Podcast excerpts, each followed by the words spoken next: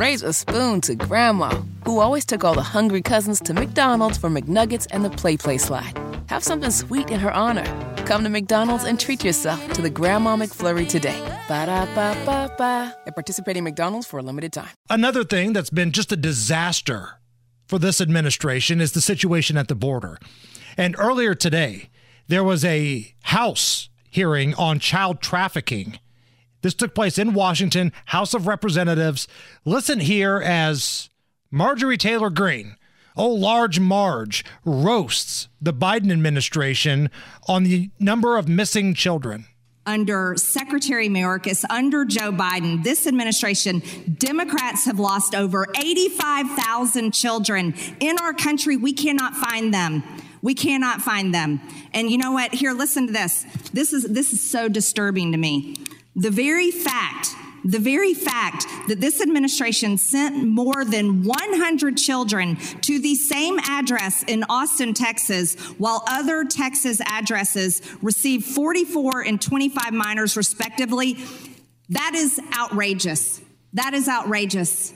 And I don't have a question for you. I just want you to understand that there is no criticism of the former administration and the and the ridiculous numbers and the so-called separating children from their parents. No, that's called keeping them safe. That's the uh, representative out of Georgia, Marjorie Taylor Greene. Uh, Biden did everything he could to roll out the red carpet as soon as he was elected president, including get, getting rid of the remain in Mexico policy. That's why.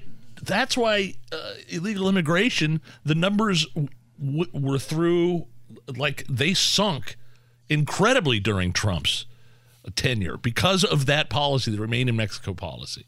He got rid of that bad boy, and boy, I mean, it was on. Right. And because of that, you're seeking asylum, you got to stay in Mexico. Not anymore. You got an app, you can come right through, as a matter of fact. 85,000 children have been just lost. So Marjorie Taylor Greene was making the argument would you rather have kids in cages or kids being trafficked and God knows what happening to them? But working in illegal sweatshop type places. Or even like, worse. And that brings yeah, us to yeah, Tim. Ballard. Tim Ballard uh, is a real life child rescuer. He's probably best known for being portrayed in the movie The Sound of Freedom. Yeah. He testified today. Now, what you're about to hear is horrible, but this is actually what's happening in this country.